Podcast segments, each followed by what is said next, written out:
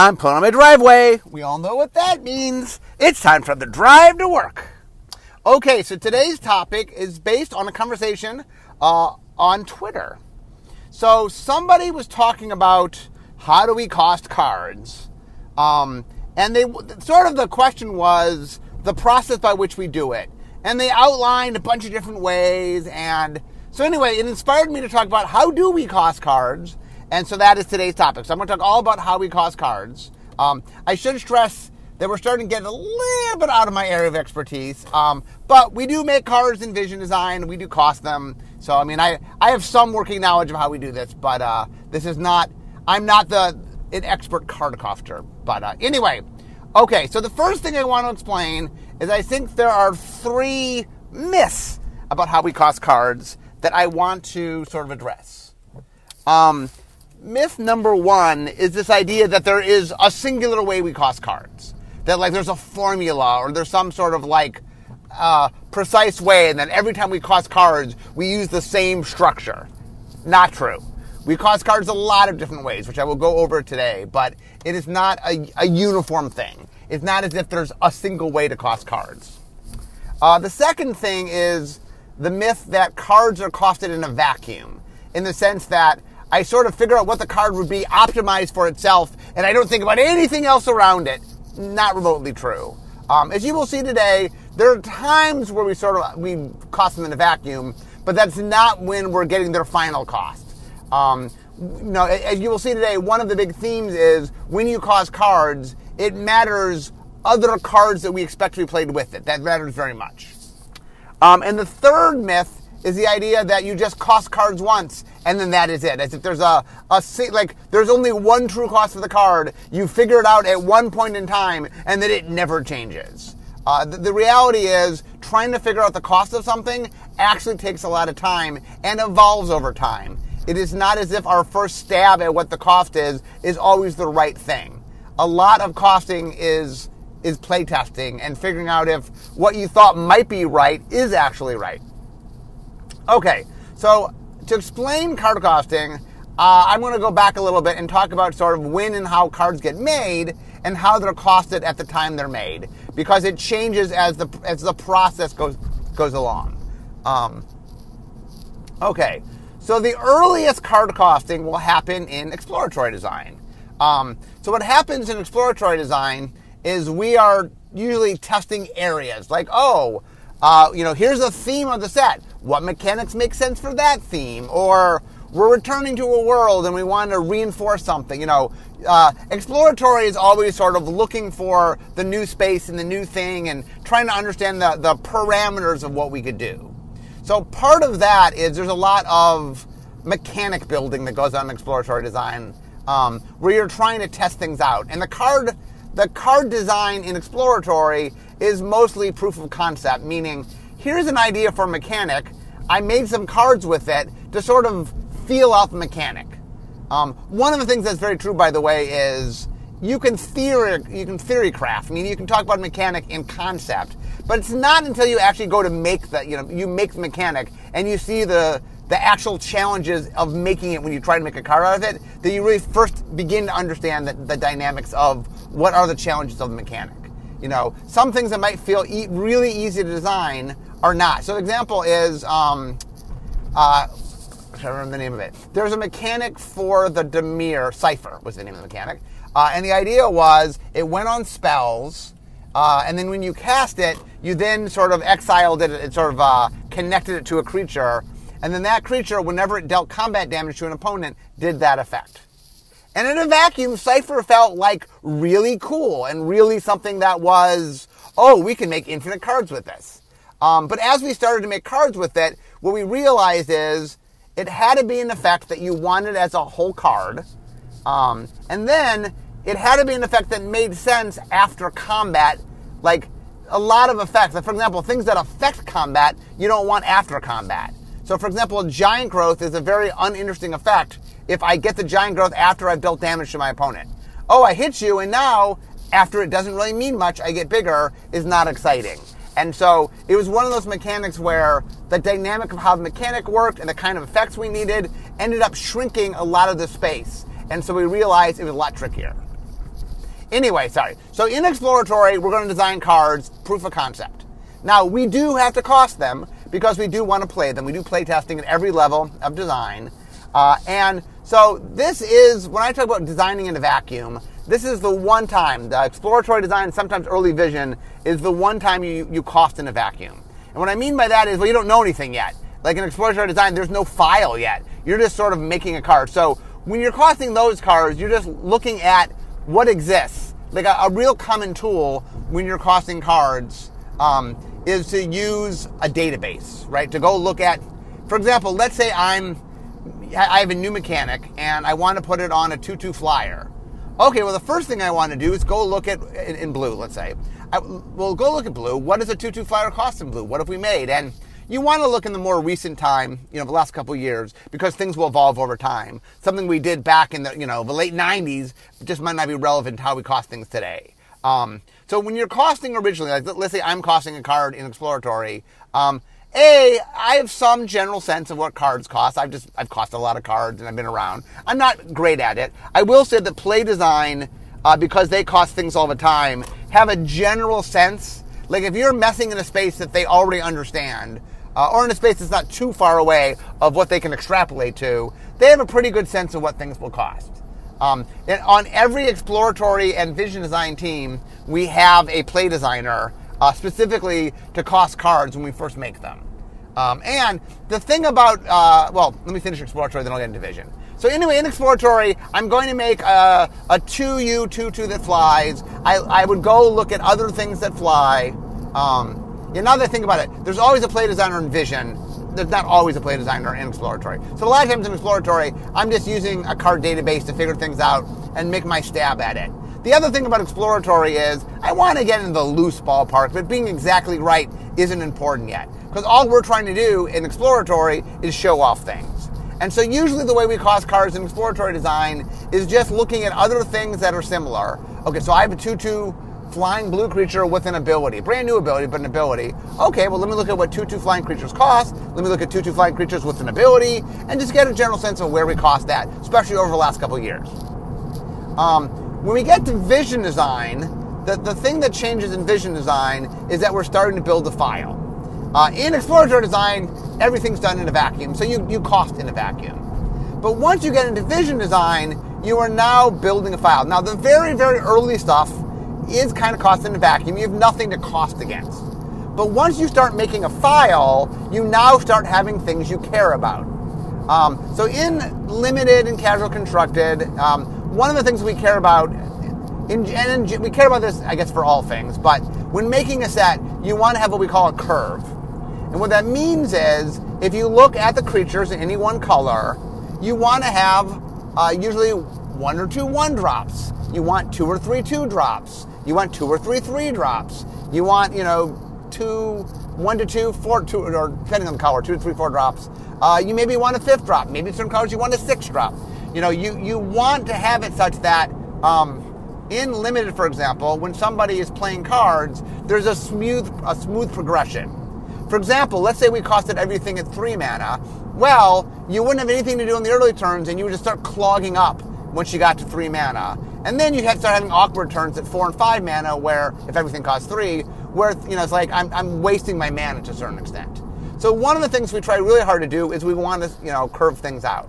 So what that means is when you're making a file, um, you're always conscious of just not what this card is, but what the other cards are around it, right? Um, you know, if I'm making a creature, I want to be on curve, or I want to figure out what we're doing.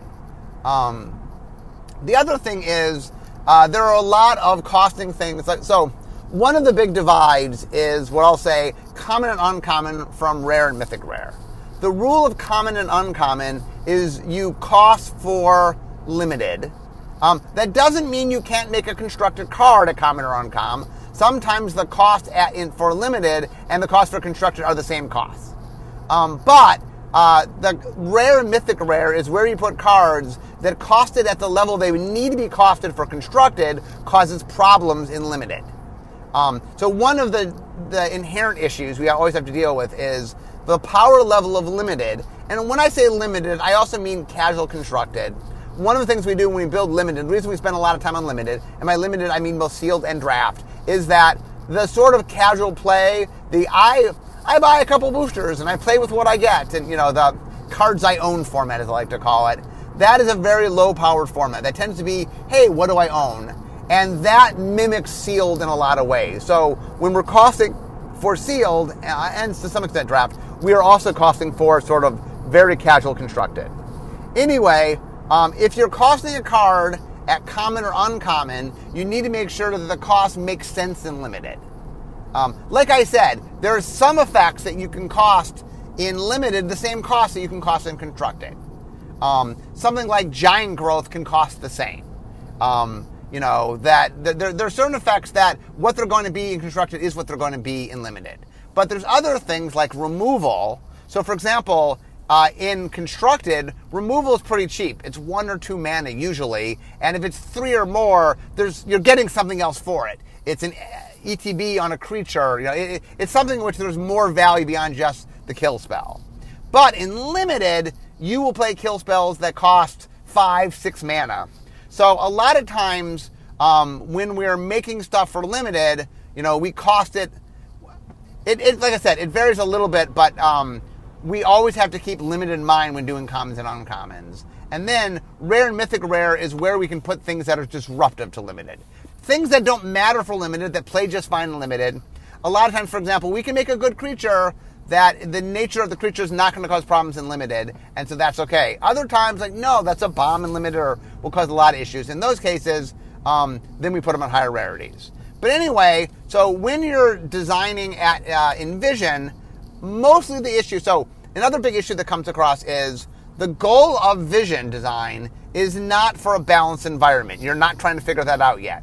Um, the goal of vision design is that you want to test the cards. You want to make sure that the cards all get played.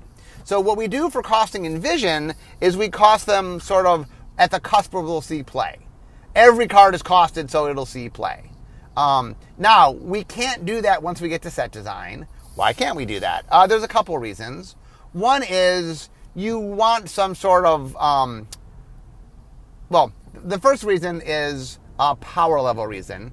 So I'm going to use a metaphor. This isn't exactly how we do things, but it is the easiest way I've learned for people to understand how we do it.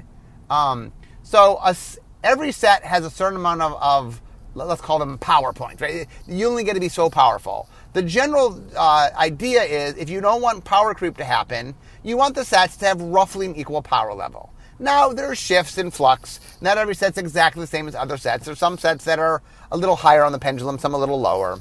But in general, there's an average amount of sort of power a second have. When I say power points, we don't actually assign things power points. But if you think of it in the way that every card got assigned them, you can get a general sense of we only get so many power points. So if we're going to make a card stronger, there's another card in the set that has to be weaker. If you want to think of it that way, that there's an overall balance, and that that balance is you have to think as a whole. You have to be holistic in thinking about balance. You can't just make two cards stronger and have the balance of the set be the same. That if you're going to make certain cards stronger, other cards get weaker in response. And that is sort of the thing that we have to keep in mind. Um, anyway, what that means is that there's not, we, we don't have enough power points to make every card at the playable level. Um, we can make cards, and we have done this in the more recent time, we we've stopped making cards sort of not at all viable for limited. Um, some of them are niche, and some of them, you know, are synergistic in a certain way, meaning you'll play them certain things. Um, but anyway, when we cost for vision, we make it a much flatter power curve, and we cost everything at the level by which you'll play it. Um, now, another thing to remember in vision design is when I build a deck in a playtest in vision design, I'm not trying to build the best deck. I'm trying to build a deck that lets me experience the most things. So, for example, one of our rules is you don't tend to play more than two of the same card. So, unless the card is what we call a collect me, uh, that is sometimes, usually these are a common, uh, where you want to have something where you want a lot of the card. The card gets more powerful. Uh, Seven Dwarves is a good example from Throne of Eldraine, where, oh, hey, you know, if I'm going to play Seven Dwarves, I want to play as many Seven Dwarves as I can, or up to seven. Um, and so collect means we let you play more because the whole point of them is to see how they play at larger numbers. But other than collect me's, Um, usually in Vision playtests, we say don't play more than two of the same card. If I get three of the same play, uh, three of the same card in um, sealed or, or in draft, and basically, even if the card is really, really good, one of the best cards in the set, I'm not supposed to play the third one. I'm supposed to play a card that I don't know, in, or not don't know, but a card that I haven't played instead. Um, in general, the other thing that I tend to do when I'm playing in Vision playtests is I will always choose to play two different cards than the same card twice. The only reason I actually I, I sometimes play the same card is if I'm trying out a certain strategy and I want to see if that strategy will work. Sometimes the key cards that matter I'll play two of. But normally what I do is I'm trying to understand the dynamic of what cards are, how they play, are they fun? So I want to play a lot of different cards. What that means is costing all the cards at a similar band isn't forcing odd behavior on me. I'm not trying to maximize my choices. When you get to set design, they will. Um, the other thing, by the way, is you want. Um, oh, so here's another really important thing to understand about costing. We have to cost cards at uh, full amounts of mana. So, for example, I, if I want to cost a card, I could cost it, you know, the, with a mana value of one or two or three or four. I can't cost it at two and a half. I can't cost it at two and three quarters. I can't cost it at two and four fifths. And here's the tricky thing: some cards, that's the correct cost. Um, so one of the challenges when costing cards is that not everything lines up, so it's maximized at the point it is. And what that means is that some cards, so when you look at a set, there's what I would call sort of the average default power level. There's above average and below average. So when we cost cards, we get to make some cards in the set above the default. We get to make some cards below the default, and then some sit at it. Um, and the thing to remember uh, in a trading card game is you are going to make the same effect many, many times. Um, you know, giant. I talked about giant growth before. Every set is going to have its giant growth. You know, green is going to have an instant that, and sometimes sorcery that boosts power and toughness, and that is just going to be a thing green does. Almost always a common. Sometimes a bigger version, uncommon or rare, but you know, it's it's going to have a common giant growth in almost every set. Not every giant growth is going to be of the same value. We're, there's, there's always going to be an ebb and flow to how we do effects and how we do costing because in any one set, uh, you know, we want in Magic Magic to constantly change. One of the ways we do that, and one of the ways we keep uh, power creep from happening, is that any one mechanic will be on its own pendulum of being weaker and stronger. So let's say I'm doing graveyard set. Okay, probably in that set, the cards that are graveyard specific are stronger than normal. That's the theme of the set. We want you to play that. We want constructed maybe to be about that. So we will lean into what the theme of the set is. We will lean away from things that maybe were a previous set or something that we're concerned about or something which we want to sort of trend downward so other things can trend upward. Maybe certain things fight things we're trying to push. So there's a constant change. So when you're costing cards, you're always keeping in mind that dynamic of the set. So, you know, cards aren't always costed the same. Cards aren't always costed in a vacuum because let's say I'm costing my giant growth. You know, it might matter in the set I'm doing. Is it a more combat oriented set? Is it, you know, or maybe it's a set more about the graveyard. So maybe I'm doing a flashback giant growth, although we don't do a lot of those. Uh, but, you know, whatever it is, I'm twi- twisting and, and pushing things to match what I'm doing in the set. And that's going to influence how I cost things. So, anyway, in Vision, we tend to cost things with a flat power level so that we can experience them. Okay, so now let's get to set design. In set design, they want to start getting the file closer to what an actual, they want to start balancing the file. They want to start figuring out the environment.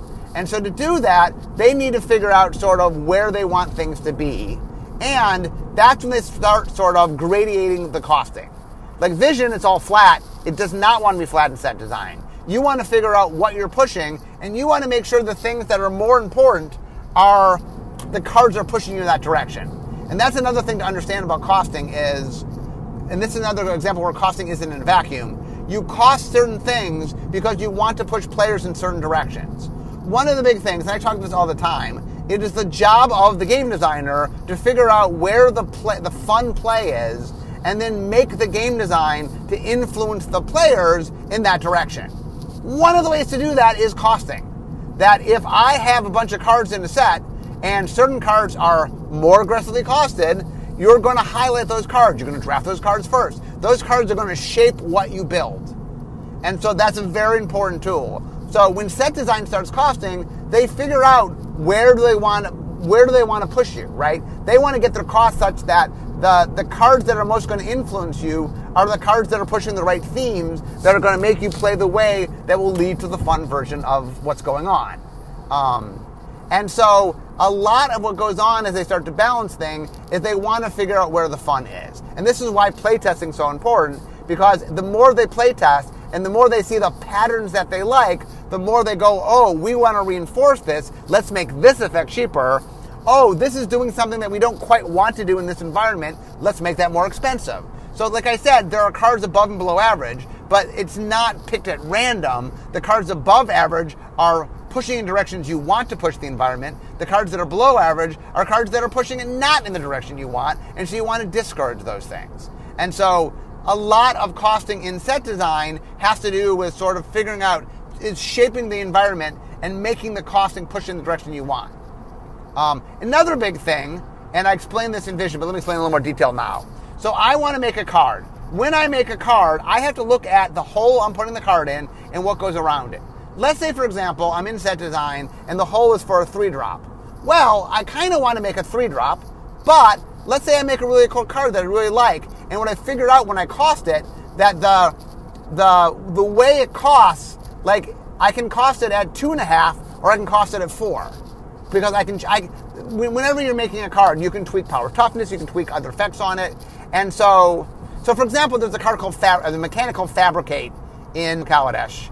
Um, uh, and the uh, um, the, uh, the the idea of fabricate um, was that it you could choose between having plus one plus one counters or having um, one one artifact servo tokens. And the idea was that it was always the same number. Oh, it's fabricate three. I can choose between three plus one plus one counters or three servo tokens. The problem is in a vacuum, the servo tokens are a little more powerful than the plus one plus one counters. So in order to encourage you to sometimes think about the plus one plus one counters, um, we had to um, give you something to the creature flying, first strike, lifelink, something in which the power of the creature gets stronger the bigger the creature is. So there's an interesting choice to make between, oh, what do I want? But what we found is by the time we sort of built those correctly, uh, there wasn't a lot of give. That getting them to the right place and the right power toughness combinations tended to force you to a certain combination. Oh, well, if I do this and make it two, three, and have this ability and cost it at four mana, oh, that's the sweet spot. I've made the card so it's it's very close to costing exactly four. Whereas the if I cost it at three, it doesn't really cost three, it costs two and a half, so it's a little weak. Um, so sometimes you make cards and they sort of push in the direction in which they lock you in a certain place. And so when you do that, um, you want to prioritize the ones that are at the cost that you need. So sometimes when you design a card, it can't be at any cost. Now, other effects are much easier to move around. Like there's a monstrous in original Theros where um, you, when you have something, you can uh, monstrous means you pay a cost, put some number plus one plus one counters on it. You can do this once, and then it, it's permanently changed. Um, uh, and you know, you know, monstrosity is very easy to put on a lot of different cards. You have the flexibility how many counters you put on it. You have the flexibility how big the original creature is. So it's a lot easier to make monstrosity cards at different levels. So some effects are very flexible, some effects are not. So what happens when you're making cards, and this happens both in vision and set design, sometimes you make a card and it's in such a manner that um, you really don't have a lot of choices where it's going to go. So if I make a card and I have a, a slot for a three drop, but I make a four drop because that's the sweet spot of the card, that means I now have to move things around to make the three drop. Maybe I can take one of my four drops and change it to make it a three drop, or maybe it's I have to do a combination of things to get there. Maybe there's no way to make a four drop into a three drop, and I, I make a four drop into a five drop, and I can make one of my five drops into a three drop. And when I say make it, what I mean is change power toughness, change whether it has an ability or not. You can craft the cards to change their sizes. So a lot of costing also has to do with adapting it to fit what's around it, to fit within the limited thing. Now, likewise, there also is this adaptation that happens in constructing. So let's say I'm making a card for standard. uh, for a particular deck in standard, let's say. Well, I want to play that deck with that card, and I'm saying, is this card doing what I want? Like maybe that card would go in the deck if it's the right cost. Like, oh, this deck kind of doesn't have a good three drop. If this card's in that theme and a three drop, wow, the deck really wants to play it. But if you make it a four drop, now it's fighting with a really powerful card, and maybe it doesn't make the deck because the four drop's better than the three drop. So when you're making constructed cards, same thing. You always have to look at the format that you care about. Uh, the same is true for Commander. The same is true for Modern, for Pioneer. Whatever it is we think we're caring about, you really need to go and look and figure out about how that is going to work. Um, and then you want to put that in in a place where it's fitting what the constructed deck would want. And that's another example where, let's say I'm filling a hole and like, oh, I want to make this card for standard, and the right cost for standard really is being a three drop. Um, but if I'm filling a four drop, maybe I got to move stuff around. So, you know, the big thing to understand is that the costing is conditional in the sense that you're always sort of caring about what's around it, and you're caring about its function and what it's trying to do. Uh, another thing that I didn't get too much into, but I'll mention here, is another tool of costing is colored mana. So not only can a spell cost two or three or four, but one of the ways that we can tweak a little bit is if something costs three in a red, that's different than two red red. Two red red is a little bit harder to cast if you're concentrated in one color. So for const- um, constructed purposes, um, it is nice because there is pressure between do I want to play one color, want to play two color. In limited, you kind of by nature you can't really play one color easily um, unless the, the set is set up to help you do that.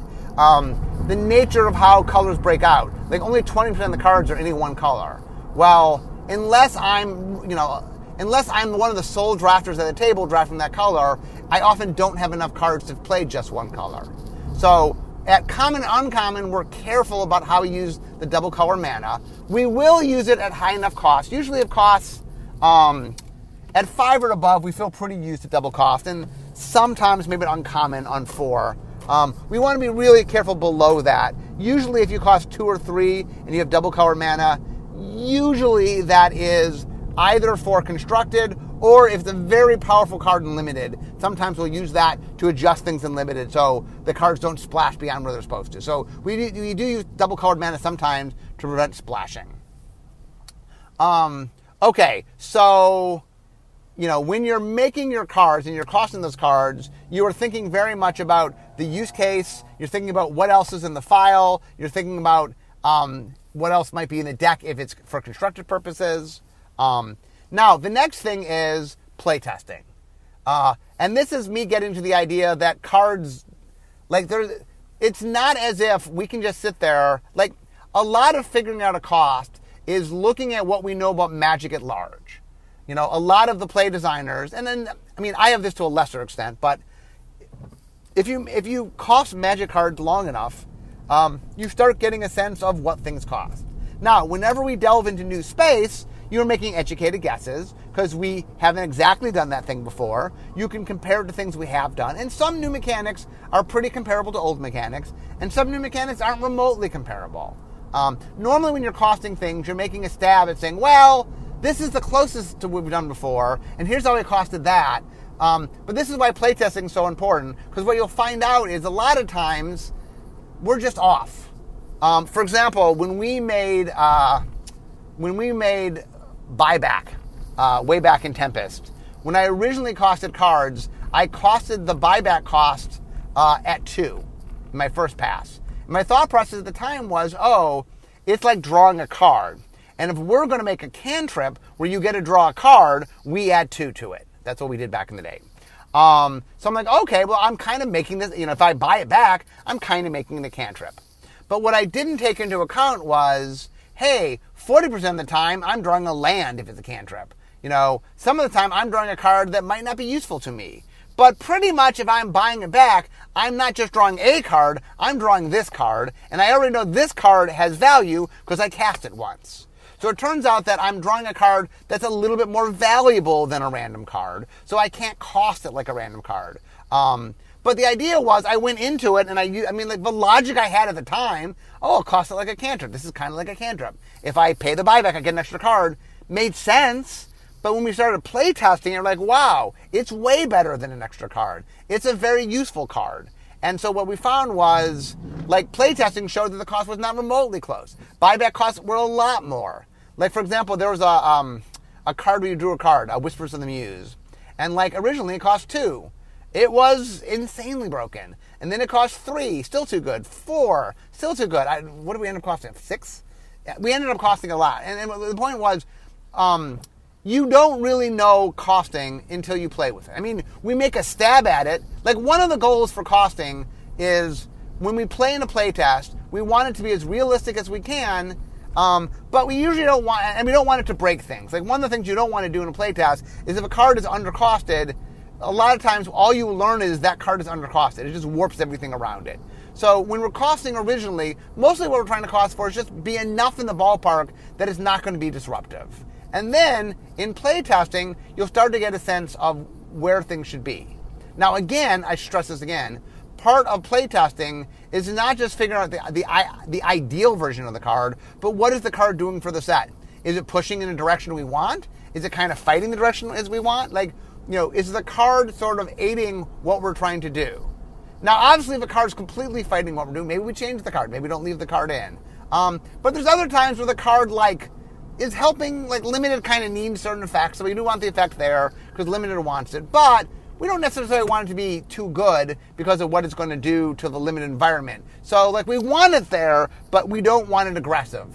Um, and so a lot of playtesting is figuring out where things naturally want to be. And uh, another thing that'll happen during late set design is play design gets involved. And play design, in conjunction with set design, starts to figure out what are the cards we're pushing for constructed? What are the, we call them the constructed shots, right? What are the cards? Now, as with anything, we don't know necessarily. Like we're building a system complex enough that we can't solve it. So we don't definitively know. I mean, we know the cards that we think have the best opportunity to be the constructed cards. Um, and sometimes there's cards that are pushed enough, like, well, we'll be surprised if it's not a constructed card, but we don't necessarily know everything around it. Like the, the environment that we're testing is not always exactly the environment that will come to be because a million player, you know, millions of players are going to figure out things that we might not figure out because we made a complex system complex enough that we don't want to be able to figure it out by ourselves. If you know our, our, our play design team can crack it, well, millions of players will crack it in two minutes, right? Uh, you know, we want things that have the opportunity that take time to figure out. Uh, and, and then so that is another big part of costing is playing with cards, figuring out what you want the card to do, and then adjusting the cost based on your goals, based on what you're trying to do. Uh, and that's where colored mana starts to come in. You know, that's when we can, and, and then, like I said, rarity sometimes matters. Sometimes it's like, oh, um, for example, there's a thing called a trap. Uh, we, we, call uh, for draft. And what uh, a, what a draft trap is, is it's a card that if you take early on, you're like, oh, here's a cool thing I could do in the draft. This will be very exciting. Except the things you have to do aren't in the draft. The draft can't support it. So if you take that card early, you're sort of getting trapped into something that won't work. So what we try to do is we don't put traps in at uncommon. So if you see an uncommon card, kind of what we're saying is, hey, you can draft around this. There'll be things there that you can draft around. Um, if we put it at rare or mythic rare, kind of the message is, look, this is more for constructed than limited. We're not saying you can't do in limited, um, but we're not we're not guaranteeing that it's going to be easy to do in limited. And in some cases, it might not be doable at all in limited. For example, Dominaria United has a cycle of lords. Um, it is very, very hard to do um, themes for creature types if that's not a major theme on the set. Um, every once in a while, we do a creature type base set, uh, but normally in any one, in most sets, uh, there's maybe one or two creature types that are supported. Usually we like to have uh, an archetype that's a creature type archetype just because people like playing creature type themed decks. Um, but when you make like a cycle like Dominaria United, there's five of them. It's not a, it's not a, a creature type themed set. That means there's just not going to be enough support for those. But those are very, people like playing creature type cards. They're very popular in lots of constructed formats, especially casual constructed formats. And so we want to be able to, we, we want to know that we can make those in a way that those are fun, but we have to stick them somewhere so people can open them. It was a cycle.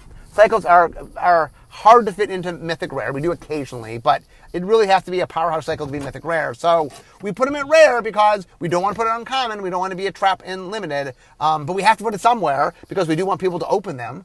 Um, and we do want people to play with them.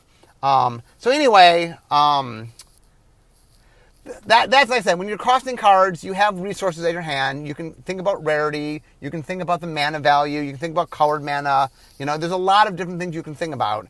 Um, but like I said, it is. Uh, hopefully, my, my point of today's podcast is really to reaffirm my my three big points that I started with. There's no one way to cost cards. It matters what else is around it and how you're using it. And things will change over time as we learn about them. And so costing is not a one moment thing. It's an ever evolution of trying things, experimenting and playing with them and learning over time in conjunction with understanding the environment and the ways it will be played where the right cost is. So anyway, guys, that in a nutshell is how we cost cards. Anyway, I'm now at work. And so, um, you know, we all know that means, means instead of, uh, talking magic, it's time for me to making magic. I'll see you guys next time. Bye bye.